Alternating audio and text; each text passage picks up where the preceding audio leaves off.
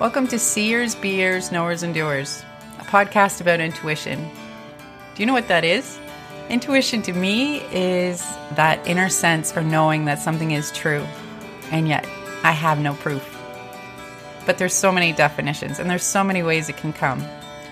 I'm looking to bring together and share with you some amazing guests who have some amazing life stories and also some insights into how intuition can come. And I'm looking to gather those crows in the trees. I hope you're one of them. I hope that this podcast inspires you to be more connected to your intuition. And I hope that by doing that, we make the world a better place. Thanks for coming on this journey with me.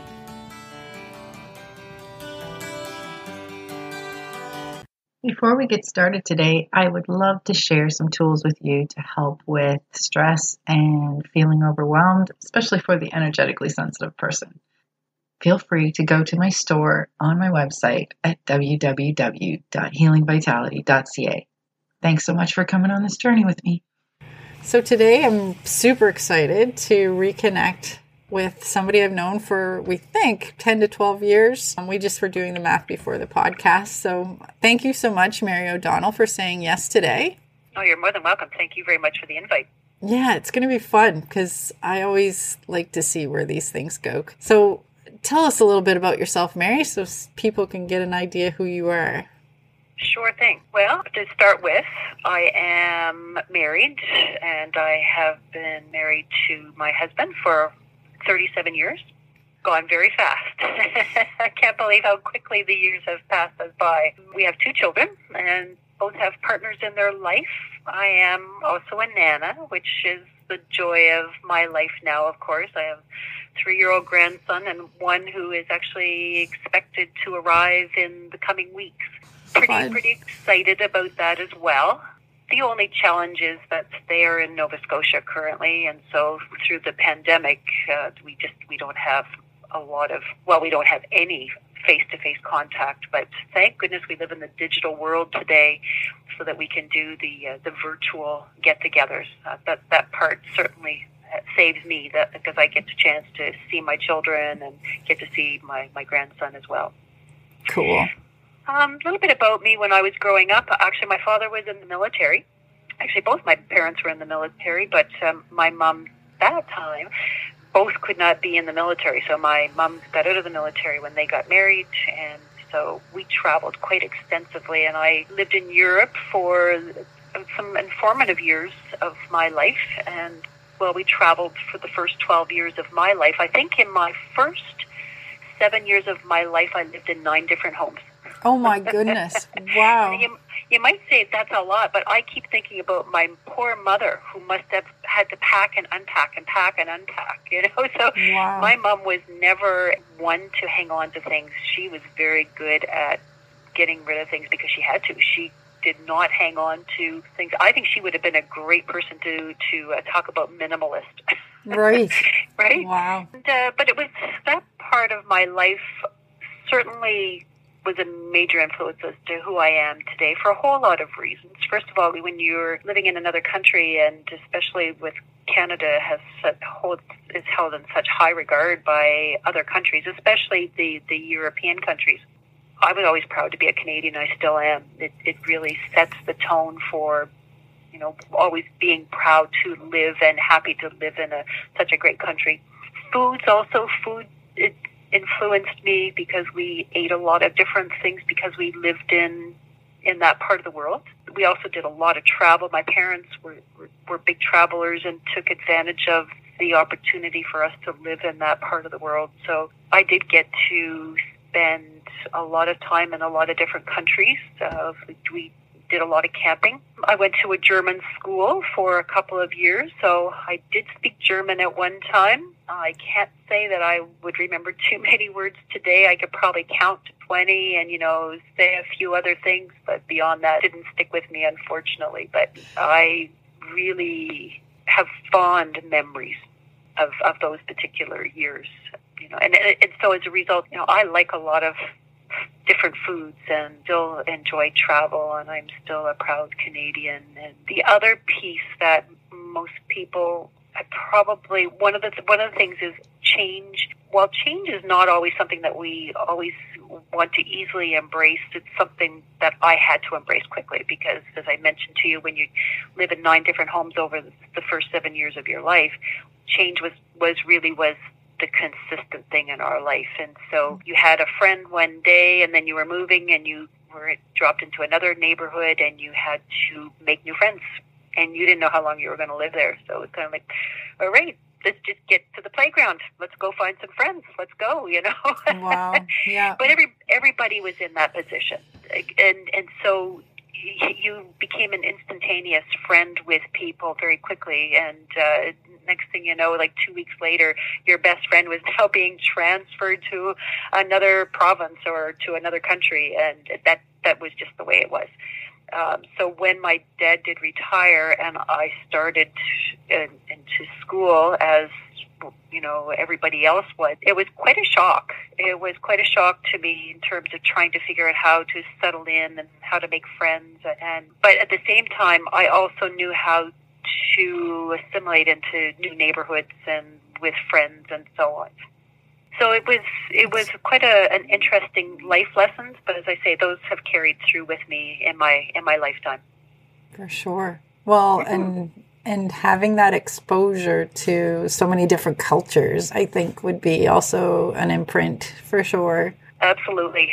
So as a result of that, we have over the course of, of our married life, Edwin and I both have taken in exchange students through various exchange programs. Initially through the YMCA when I was working when I worked with them, and then with the Rotary youth exchange program. We were both very heavily involved in that. So we've had exchange students from uh, some various countries in Europe as well as from some South American countries. So there was a keen interest on my part because I, I love that part. I liked the cultural part and just meeting people and helping them to settle into what I knew would probably be a challenging year. While they accepted to go on an exchange, it doesn't mean that it wasn't difficult for them. So it was just fun to be able to to be part of their life and to help them settle into the Canadian culture. Absolutely. Well, and to impart some of your wisdom and innate abilities from your childhood, I'm sure would have been really helpful too in terms of making them feel comfortable in a foreign country. Oh, for sure. I would say, you know, most of them were very good in getting settled in, but still not still not simple and nice to be able to come home and feel like you have somebody who is your ally or your friend at least right? And so that would be something that we were able to do and support them through through that. That's kind of sums up my life in a couple of minutes. Sure exactly. Well and i always learn something because i didn't know that was your start in life so that's really cool. So shifting gears a little bit, before the podcast, we were talking about you currently, and I have had experience um, managing people and working with people, and how it is, it's something that takes up a lot of time if you do it right. And I, and I put right in quotations, meaning right being people focused I guess. And just when you were talking before the podcast, I'm like, oh yeah, she's people people focused just as much as she's process focused.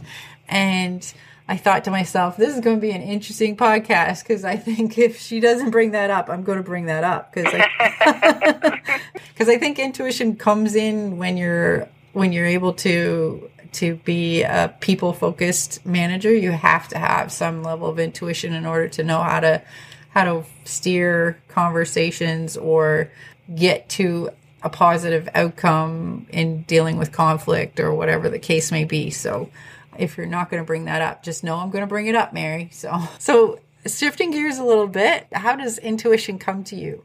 Well, if I had to sum it up in one word, I would really call it experience.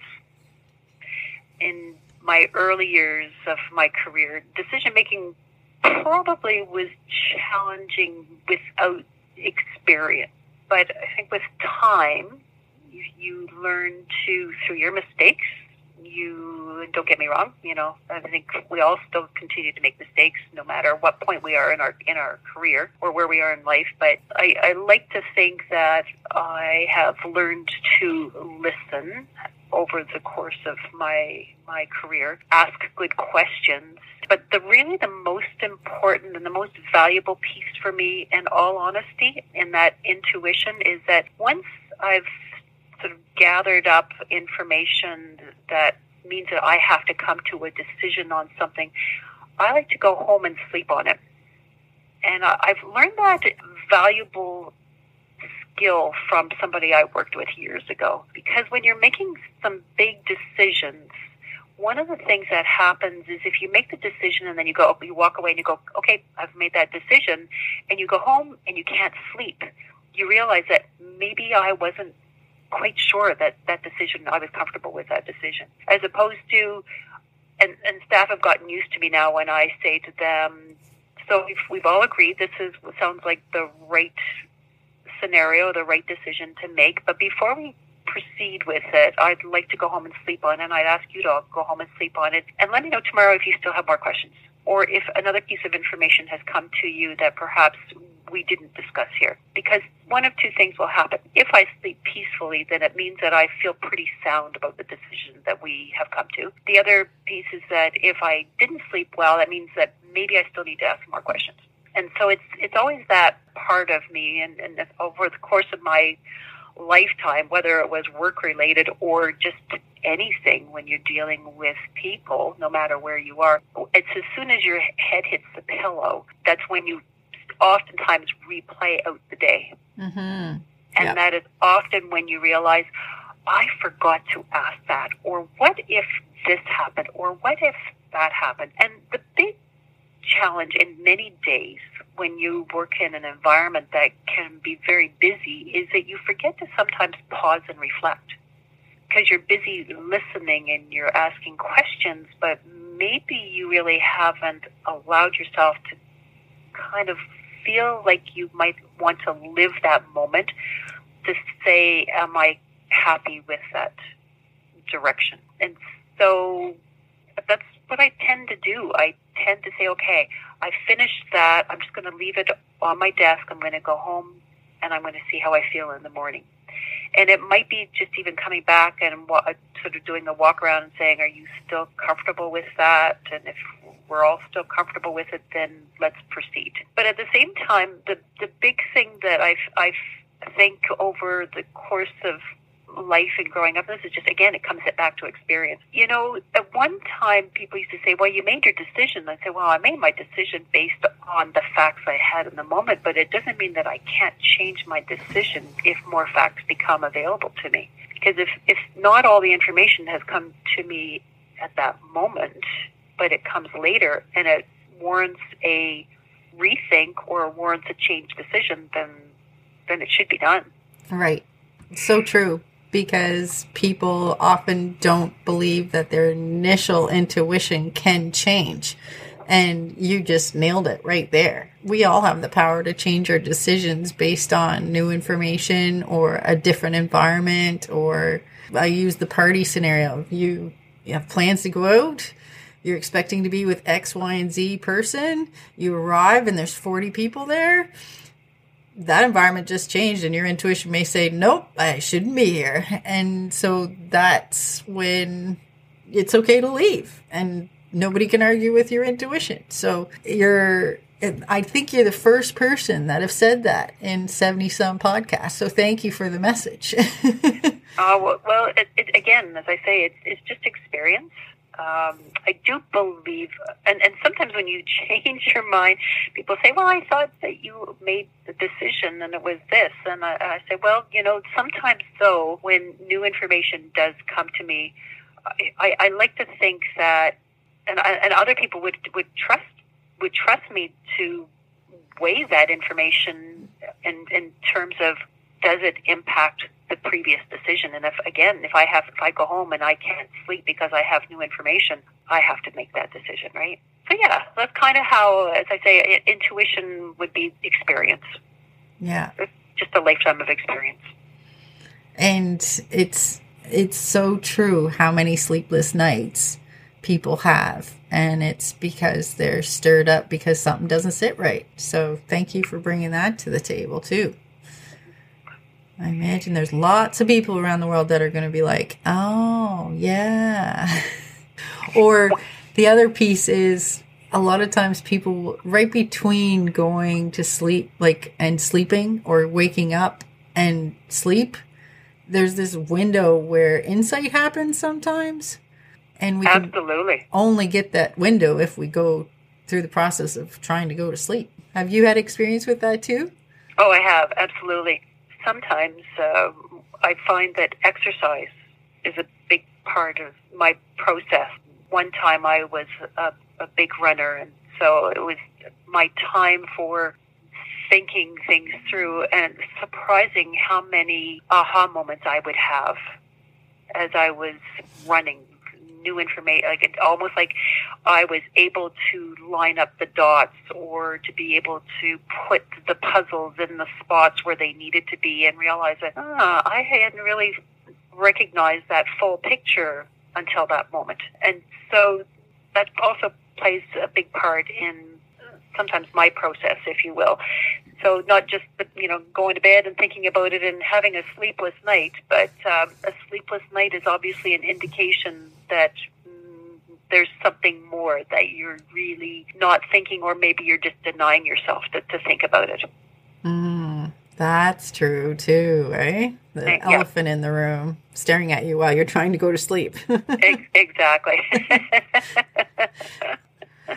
so, are there any situations or stories you'd like to share about how intuition's shown up in your life? I tried to think of something, and, and on all honesty, I couldn't think of any one particular scenario. And maybe when we're done this podcast, something might come to me, and I'll go, "Aha!" the the thing that I have learned, though, is that the trick to good intuition really is taking the time to pause and to reflect sometimes we just get so busy and we feel the pressure to make a decision in a in the moment because everybody is sitting around the table looking at you to come to a decision. It's not always the right moment to make that decision because you are maybe on the hot seat or maybe there's other things that are sort of nipping at your heels that also need your attention and so sometimes you're not giving the right amount of attention to that particular decision. And the other thing too is I, I probably, well, I shouldn't say I probably, because I am, I'm a highly sensitive to other people's feelings. And I do everything I can to take that into consideration. But there is a point in time where you do have to realize that you do have to still make a decision whether it is a good one or maybe not so good for some people. A popular choice or not. Yeah. Yeah, yeah. But I, I wish I could think of a particular story. So or, I guess one thing that I wonder, because I don't know this about you, is what made you pick up running? Oh, huh. I was in university and there were a group of us that were working in this accounting office actually at the university and someone said oh there's an exercise program that they're running down at the gym and one of them said hey why don't we go do that? So we went down and they did this assessment of where we were at physically and they broke us up into three different groups in terms of what level of activity they needed to start us at. And i landed in this particular group and the lady who had who was in charge of the group was actually a student in physical education, and she was the first woman to win. Do you remember the? Um, do you remember the event where the, they had participants run up the staircase of the the, the, the tower in in uh, in Toronto? Oh, the CN Tower. The CN Tower, yeah. Yes. Many years ago. Yeah. Well, she she was the the first woman to win it. Really? So she was extremely fit. Yeah. and she said to us, I think I'd like to teach you guys how to run. And I went, mm-hmm. I run, I run short distance because I was a kind of a track runner, so I always did sprints. But I said I don't run, you know, long distance. And she said everybody could run long distance, and if I bet you I could show you guys how to do it. And so I started running with the group, and the, our last day of running with her was that she ran us from the university down through the city of Fredericton across the bridge and over to Dairy Queen and gave us a treat. That's priceless. but it was a pretty incredible feeling. I, it was one of those things I thought I can never do that. And I knew people who, who did long distance running, but I always looked at them and went, no, that's not something I could ever do. And then I realized I can do that, and there's so many other things I could do now. So it was a it was a great opportunity to challenge myself to do something. But little did I know that it was then going to become my lifelong passion yeah. to to do it. And so I've I've run most of my life outside of my pregnancies, I guess. And a few years back, I broke my foot. Yes. So that kind of delayed getting back into it. And I started running again off and on, and then I broke my wrist last year. Yes. And which uh, it, it's, it was hard to run with a broken wrist. Yes. It sounds it sounds funny. Some people might say no, it's not. But I had a lot of pain, and so I just couldn't get. And it was just enough time to get me out of running that I realized this is like starting all over again. So I plan to get back into it. I've been running off and on, but I wouldn't call myself a, a big runner. And my daughter challenged me to run an event uh, some years back, and I said, "Oh no, no, I can't run an event." She said, "Mom, you run all the time. Like, what's why not?" And I said, oh, "I don't know. I've just never run an event before." So she and I ran the Blue Nose, and we had a ball. It was the biggest high I've ever had, uh, you know, in my running life. Just running with, you know, six or seven thousand other people. Just mm incredible and with people lining up along the street and you're thinking really? I'm just so used to running by myself right. you know on a little side street. Never run in an, any kind of an event like that before. So so we we became running partners and we did it for quite a few years. And then we ran more than one event and we started running other events. Yeah. And then she made me a nana. So you know running running took a different uh, perspective for her for a while. Yeah, now you're running after a little person, or she is. Yes, yeah. exactly, exactly. Cool. Well, yeah. and I would say that, like I mentioned before, in you talk about sensing people's feelings, and mm-hmm. I think that is part of your intuition, in a sense because it gives you an insight into how a conversation's going or how something's going to land when you present it to a team. So, do you find or or have you connect I'm sure you've connected that dot, but like can you talk about that in broad terms? Yeah, I guess the, what I would say about that is that it can be a positive, but it can also be a curse. Positive in that you can ask good questions and just to make sure that you are on the same page with the person and also to acknowledge how they might be feeling in a situation. But at the same time, you can really almost get too deep and then it, it can absorb you as well. And I'm not saying that it's not important to understand or to not acknowledge those feelings, but I sometimes get challenged with shaking those feelings, right? Because it then becomes, I, I, I absorb them, I guess, at times. And it can, at times, take over your thinking. Mm-hmm. Or it can influence your thinking, and I and I recognize that in me. So that's where that sleeping piece comes into play as well.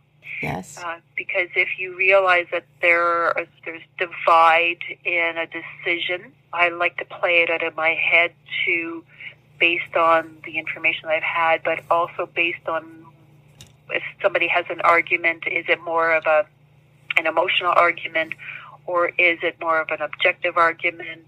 I say emotional or or a subjective argument, so that you're making a good decision based on what would be common sense, if you were to call it common sense, I guess, right? Mm-hmm but not all decisions. A grounded decision, more. Yes, like there we go. That would be the right word. Mm. Yeah, mm-hmm. because sometimes decisions do have to be based on subjectivity, not always objectivity. Right. You know, objectivity comes into play when you are presenting it. So you take the feeling out of it so you can show people why that decision had to be made or you know, and so it's not about people. But at the same time, a process cannot work without without people either. No, exactly. So there's a fine balance. There is a fine balance. Yeah, mm-hmm. I'm still working on that. oh, I think it's called being human. I think uh, I think there. If you run across a human that's not working on it, let me know. So thank you so much for today, Mary. This has been great. Oh, you're uh, welcome. I hope that uh, people recognize their sleep patterns a little more as a way to gauge how life's sitting with them, because I think that's an important message from today. Until next time. Yes. Well, thank you. And one day we'll have to share a dessert together. Yes, exactly. I'm always calling Mary out on all her desserts on on social media because I'm like, really, you're gonna send me a picture of that now? It's 9:30 at night. Like, come on. so we share a passion for chocolate. Oh yes, I do. I do. I I, I will not deny that. yeah, one day we will have to have dessert. Sounds good. Heather, that's why I run. Fair that's, enough. Fair enough. Right. So Good. I so I can eat what I what I like to eat. yeah, that's a fine balance again. Exactly. Yeah. All right. Have a great day, Mary. Thank you very much, Heather. Thank you so much for giving us your time today. We truly appreciate our guests for sharing their stories and insights about how intuition has impacted their lives and I'm so grateful for Peter Trainer for his time in giving me this original music. It's now your turn. It's your turn to listen and act on your own intuition and help make the world a better place. Until next time, keep seeing, being, knowing, and doing. If you like this podcast, please share it. If you want to find others like it, go to www.healingvitality.ca or wherever you would find your podcasts. We would love to have you join us on this journey. Come be a crow sitting in the tree. Be part of our community.